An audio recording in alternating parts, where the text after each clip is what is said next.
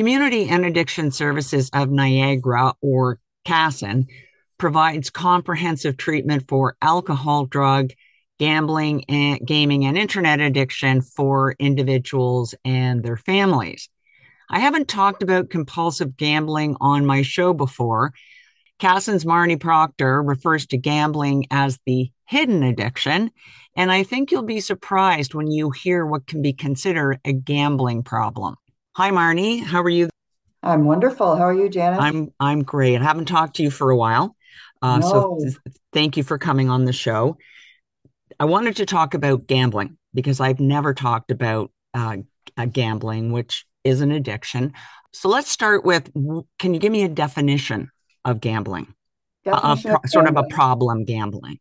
Yes. So that would be well, gambling on its own would be risking something of value uh, in something that has chance. So a game of chance. So that could be anything from money to for kids, it could be pogs or video games, just something that holds a value and risking it, not knowing what the outcome will be.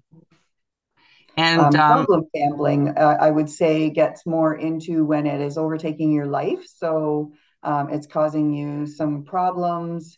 You're starting to develop like some um, cognitive distortions where you're thinking that the more you gamble, the more you're going to win, or the quicker you, or you're coming closer to a win. Um, so then that when that starts to happen, then you have a bit more of a problem. Yeah, when we were talking earlier, you referred to it as the hidden addiction. Yes, that's right. Um, so, because we don't generally as society talk about money a lot unless we share money, as in like partners or something like that, um, it can get hidden for a very long time. You often don't see the physicality of it. So, uh, with drinking, you can usually smell it on somebody. Uh, with drugs, the behavior may change. Um, so, it's a little easier to spot, but with gambling, not so easy. The current revenue, and I believe this um, stat was from 2022, that Canadians gamble around uh, the revenue is around $16 billion, which is uh, sort of a little bit mind blowing. And yes. that the highest rate of gambling is the 15 to 29 year old age group. Right. And 15 sounds pretty young to me. It does, but if you're looking at the Ostis report, so the Ostis report is put out for the Niagara area, and that would include our youth that would be like grade seven to 12. Um, they're already showing signs at that point of developing gambling dependencies. So 26 or, or 26% of the students report that uh, gambling online at least one time within the last year. So that's a quarter of the students in grade 7 to 12 are already engaging in online gambling. Now, it, uh, what uh, define online gambling for me because I get the you know you're playing a poker game or whatever online or roulette, but mm-hmm. it also includes gaming. So how do you yes. how does that work? Because I'm sure I'm guessing that's where a lot of the kids are. They're they're they're betting on games. Right. So it could be playing poker online uh, or betting on different sports games, or it could definitely be in uh, video games themselves. So they have in-app purchases, um, ways that you can level up with uh, by paying money. Um, things that you can buy, what's called like a loot crate, where you may get something extra for your character, you may not. You may get something of value, you may not. So falls into that definition of gambling. So even within their video games, there's definitely that element of chance. You see, I wouldn't think of that as gambling. I, I think a lot of people would not think of that because we all do. Well, we don't all because I rarely do in-app purchases, but right. um, but an in-app purchase is just yeah, I'm gonna up the I'm gonna up my game level from level one to level two. You know, they they tell you you can't play. You get so good at level one, we can't play level two if you don't give us five bucks. Right. So if you are just paying for like an upgrade, then it wouldn't fall into the definition of gambling. It's more than if you were paying not knowing what you're going to get. So you may get 500 points, you may get five points. Then it falls more into the definition of gambling. Okay. It's like roll up the rim too. Like there is a certain amount of intention that goes with it.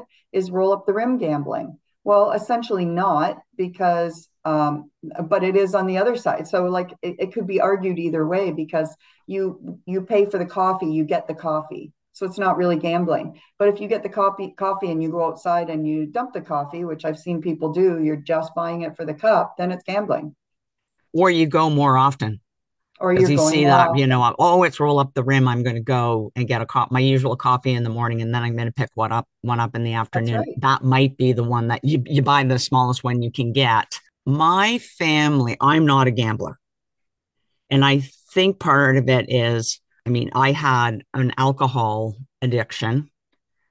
Um, so I'm a little bit addictive in that way. I've got a little bit of a food, sugar kind of an addiction.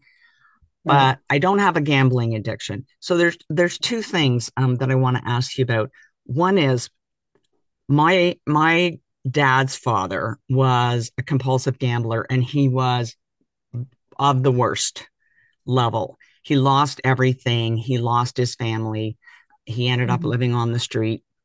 Yeah. He, you know, he ended up, and I'm sure even up to the time he died, he was probably still betting on something. And I and I don't know what that gambling was. So when I was growing up, my dad said the the maximum amount you can bet on anything is a quarter. Okay. And I never changed from that because um, I don't know if somewhere in the back of my mind I thought, oh, I might get a gambling problem, but I never bet more than a quarter, except Mhm. when I went to the racetrack, which wasn't very often. Um, I knew somebody who owned a horse. I took my 20 bucks and I could come home at zero, but I couldn't come home below. So I could win a hundred dollars and I could spend that, I could bet that hundred dollars, but I couldn't come home below zero. Okay. So that worked okay for me. But what is it in the brain? Yes. Because somebody else could do exactly that. reduction. Yeah, that's their intention, but it doesn't work out that Yeah. way. So what's the brain and gambling? I think that's where it's of hard for people to understand. it's a shot of dopamine. And if you get that rush early enough in your life or for long enough sustained, like you go on a really good winning streak, it rewires your brain. It actually will tell tell your brain, it will send different signals to your brain about how close you are to a win and all of those cognitive issues. Uh, it starts that in your brain. It re- rewires the circuiting, so you're not even thinking the same as you were before all those big wins. It's interesting uh, because I w- when I was reading about gambling, they made the point that with alcohol or substance use, there's a feeling of some kind of, I don't know if you call it euphoria, but there's a physical, like you were saying at, the beginning, where um, uh, like there's a physicality to it, where with gambling, you don't really see it. I mean, how many people have you stood behind at the at the uh, Avondale and they've been cashing in 50 tickets and you want to grab them and say, "Can you just let me pay for my quart of milk?" Like or my liter of milk. right. Um, then they select the 50 scratch and wins that they want for next time. From the from the uh ranking of zero, no gambling, to the worst type of gambling, where in that where would that fall on that on that uh, continuum? I would say it depends on how often they do that. Maybe they do that once a month, but maybe they're in there every day. So it would depend on that. And also, if they have a lot of money and it's not really interfering with their life and they don't share finances with anyone else, it's a choice, right? Um, but if it's if they're going home and not eating because of that, if if it's really affecting their life, like that's their only uh, joy in life is to wake up and go to that store to be able to buy that, like then it could be a problem, right? What is the opposite of the dopamine you have from winning? I think I don't think uh, there's anybody in the world who doesn't put in a lottery ticket and and win one new ticket who doesn't feel like, yeah, I want a ticket, right? I, I think yeah, that that's across the board. yeah. But I would um, say probably the opposite to that dopamine rush would be boredom. huh, not are bored and that's interesting. I wouldn't ever yeah, have thought. I mean, I could get boredom if you were going to a casino as opposed to a lottery ticket. What is so that takes me to what is the most common kind of uh, of uh, betting is it actually the physical uh, going to a casino or going to a racetrack or going to a bar. There's lots of bars you can go to where there are, you know, a gazillion screens and they're playing all of the football games, and you can go mm-hmm. over here and all of the racetracks are are playing. Um, so you've you know you've got this like cornucopia of of uh, things you could put on your gambling plate. Absolutely, yes. I would say for the clients who come into CASON, it's mostly the casinos. So this has changed in two different ways. Um, it used to be the casinos like going into the physical casino because we have so many here. The opportunity, there's a lot of opportunity. Um, a, few things have shifted that. First of all, the casinos closed for months and months during COVID, so people weren't able to. But then also, also the government of uh, the Ontario government opened up iGaming in July of 2021. Uh, so that allowed for online sports betting, where we had never been uh, had legal online sports betting before in Ontario. So now um, I feel like if I talk to the folks at the casino, they would say that uh, in person visits to the casino are definitely down because folks can stay home now and gamble from their computer. I was going to ask about the casino, whether because we're close to a casino, uh, people mm-hmm. who living in Niagara itself, Niagara region, would have uh, there would be um, more people with some level of gambling issue here but we also currently take in toronto because they don't have their own casino yet yes right yes and there's also one right across the border um, as well so a lot of it which is very popular so there is a high amount of gambling in this area for sure as compared to other areas uh, but there's also more funding. And I know that um, at CASON, we have more funding coming to us for gambling. Uh, and they do do a really good job at the PlaySmart Center, which is located in the casino, and the casino itself, and responsible gambling on making sure that that money goes into areas where gambling is more readily accessible than other areas. So, and OLG has a program um, which is uh, exclusion. Yes. And can you explain that to me a little bit and how For that sure. works? So their self-exclusion program is just as it says, you self-exclude. So you decide that you don't want to have access to the casinos uh, in the area. Um, I believe it covers all Ontario casinos, if I'm right. Um, so you sign on, you go in, you have your photo taken so that uh, facial recognition will pick you up at the door uh, if you try to enter. So you're not allowed to come in. And the thing about this that makes it effective, I think, is that if you win a certain amount of money and you are um, flagged and they run your name and find out you're self excluded, you don't get those winnings. So it's a big oh. deterrent. That's donated to oh. charity. So it's a big deterrent. Right. they keep your money. They keep yes. the money you've bet and you don't get the winnings. Well, they give it to charity. Yeah, yeah. So that's yeah. really, really uh, significant, I would think, for a lot of people. Yes. But if you get into that level of of gambling, and again, I think if you're if you're not a gambler, it's really hard to understand this because if you you know have the odd glass of wine, you might say, okay, I I sort of understand how you could have an alcohol problem. But if you're not a gambler, it's impossible, I I think, to recognize that that dopamine. I went to the casino a bunch of years ago, and you know I was thinking I was going to get apples and oranges and lemons Mm-hmm. that would be kind of fun. And it was so complicated. I said to the person I was with, How do I know if I'm winning? Yeah. Because it was so complicated. yes. And I thought, Well, this isn't fun because it's taking way too mm-hmm. much brain space for me to do this.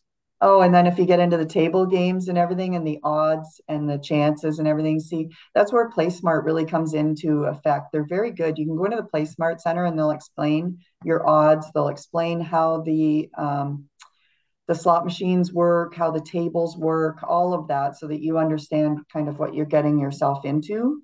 Um, I'm not a gambler either. I've been to Vegas four times and I've gambled in total $20 in the four times that I've been there. So I'm not a gambler either, but I sure can see, you know, like I'll take my every couple of years I'll go to the casino here in Niagara and I'll spend like 20 to 40 dollars and then that's it. But I can see there's been a couple times where I've been like, wow, you know, I really I, I have that urge. Like I understand a bit what people go through when they really have that strong urge to gamble.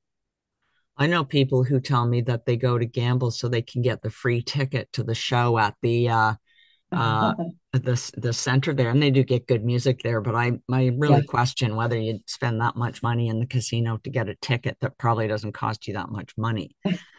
I'd, I'd say it's probably cheaper just to go buy the ticket. Right, right.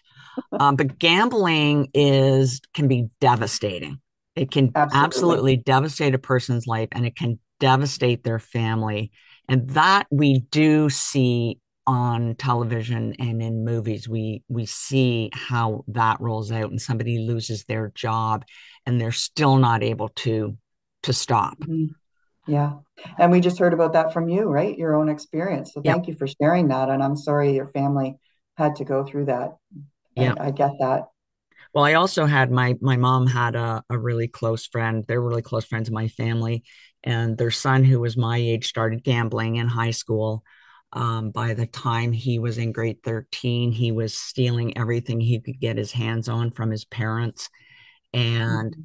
it was it was so shocking to me that that could happen because I was young. I I really I really didn't understand it at that point. Do you sense that there there is or might be, because this is sort of new, a change coming because celebrities aren't Mhm. allowed to do ads promoting gambling anymore? Yes. So they were in the beginning of iGaming. So I feel like there's that message is sort of already out there. I mean, I was definitely happy to see that news because there are folks that if they really resonate with that person and um, then they'll do what that person is doing, right? Definitely, there's no doubt that celebrities have an impact on the things that we do. That's why they use celebrities to promote all kinds of different things. So I'm happy with the uh, with the ruling that that's not going to happen anymore. But I feel like um, I feel like it's already happened quite a bit. So um, I'm really hoping it won't have a lasting effect. Yeah, I'm yeah, I mean, I guess you'd probably have to have a desire to gamble in the first place, but then you see your, you know, favorite football player and well, if it's okay for him, it must be okay for me. You have programs there that help people understand whether they have a gambling problem. And I'm thinking that people come to that program when they're really at the end of the road, which Yes, is usually why people would um, accept help for for alcoholism, for example, is when you hit the end of the road, you've lost your job, you've lost your family. exactly. Or somebody in the family, like a spouse, is saying, if you don't get help, then you know we're done, kind of thing. So that's when folks usually come for all addictions uh, to CASON something usually not always but usually something major has happened in their life that's brought them there so we can help with individual counseling um, for sure that's a big part of what we do at CASON. We do have, um, I, I believe we're almost at or just over 50 counselors. So we have a very large Wow. team, mm-hmm. very large team. And we run about 25 different programs throughout CASON. So there is, uh, we do do a partnership, which is like a day treatment for gambling for folks that are having gambling issues. Um, so there's all kinds of different treatment options, and we're always looking to expand that as much as we can too. Right. When someone comes, you have day treatment programs and you also have um, in-house program, live-in programs at Uh, we do for um, drugs and alcohol, Okay, but not for gambling. Not for gambling. No. Gambling why is what we why is that? process addiction. Uh, gambling is a process addiction, so it's a different, uh, different than a substance addiction. So it's not necessarily something where you would need to go into like that full-time uh, recovery situation. And we would want to have, like, there was a reason why we put people who are struggling from drugs into the same house together, right? Because they understand that and they can support each other. Whereas gambling is a bit different, being a process addiction. So it doesn't follow the same path as a standard drug or alcohol addiction. What does a process addiction mean? You're addicted to a process as opposed to a substance. Okay. It's So that could be like your cell phone, it could be gaming, the internet, those shopping. That those are examples of process addictions. cell phones are certainly an an obsession. Cell phones have been a growing area at CASON for sure, and I'm doing a lot of preventative work, well as prevention as much as I can in the elementary schools. And is that just the fact of put down your phone and don't pick it up, e- even if it doesn't involve being in some sort of gaming situation? It's just literally yes. put it over there, don't pick it up. It does have some um, some realizations in it when I'm delivering the the information that uh, we check our phone over 100 times a day. So just constantly having our attention pulled away as well. And then there's the safety. So, like cyber safety, the actual safety of the radiation of the phone. Um, if you're walking around with it and you know near different body parts is not good. And the safety of the apps that they're using. So when you're talking about like tiktok and uh, snapchat where's the you know how do you use those apps safely? Yeah so that's really interesting. I mean i think i think you know people say all the time oh i'm addicted to my phone or can't put my phone mm-hmm. down or oh my gosh i'm addicted to this game. Have you tried it? Mm-hmm. but we don't think of it i mean i think of it as an addiction because i can't put it down but i hadn't really thought of it beyond being something that would be treatable and oh, for younger okay. kids for younger kids yeah. I mean, I my, in my belief, well, I can just put my phone and leave it in my office at the end of the day, my home office, and then I don't go near it, and the relief is great. But that lasts about two days, and then I forget I'm supposed to to leave it there. For me, I obsessively check the news, which started okay. which started with Donald Trump because when okay. I needed a break, like a humor break to laugh at something, I just looked to see what he was doing. But all obsessive, well, you know what? The news doesn't change between 7:30 and 8 o'clock. I mean, it just doesn't. right. That's right. And then I do so, it. Yeah. And then I do uh, it. I and wish... if it hasn't changed, there's a sense of loss. Yeah. You're so afraid you're going to miss out and not know what's going on in the world. And, you know, at the same time, you you are like we are rewiring our brain again for a shorter attention span. And if there isn't that hit there it's like oh nothing's happened. Nobody's texted me you know and there's that little bit of disappointment that there's not some new stimulus the stimuli to be able to look at and you know keep our brains active. So again boredom dealing with boredom. Uh, we have such short attention spans now tell me about the other um, uh, things that that you do there um, and the other programs that you have at CASON. Yes, at CASON. Um, so we do have a day treatment program for drugs and alcohol. So folks would be coming into our office during the day. Uh, so they don't. It's not residential. They're not staying over. That's just the day. Um, uh, Monday to Friday for about 30 days. So similar to residential treatment, but they go home nights and weekends. Um, we have our ASH program, which is where we have folks who are, like we talked about a little bit, living in um, houses where um, we they have access to counselors and everything. Uh, that's for usually about under a year, just under a year, but sometimes it goes a little over. Um, we also work with a lot of the local shelters, uh, with our consumption site, um, with the Brock University, with Niagara College. Uh, so we do a lot of partnerships and a lot of outreach, um, going out to folks who may be underhoused or homeless, and you know they would probably never come into CASON, but we can go out to them, and working in outreaching areas as well. So mobile services that go out to Wainfleet, Crystal Beach. Um, so big variety. You're a diamond in the in the region. Marnie, thanks for coming on and talking to me. We need to talk some more because you do do so many things in in the community.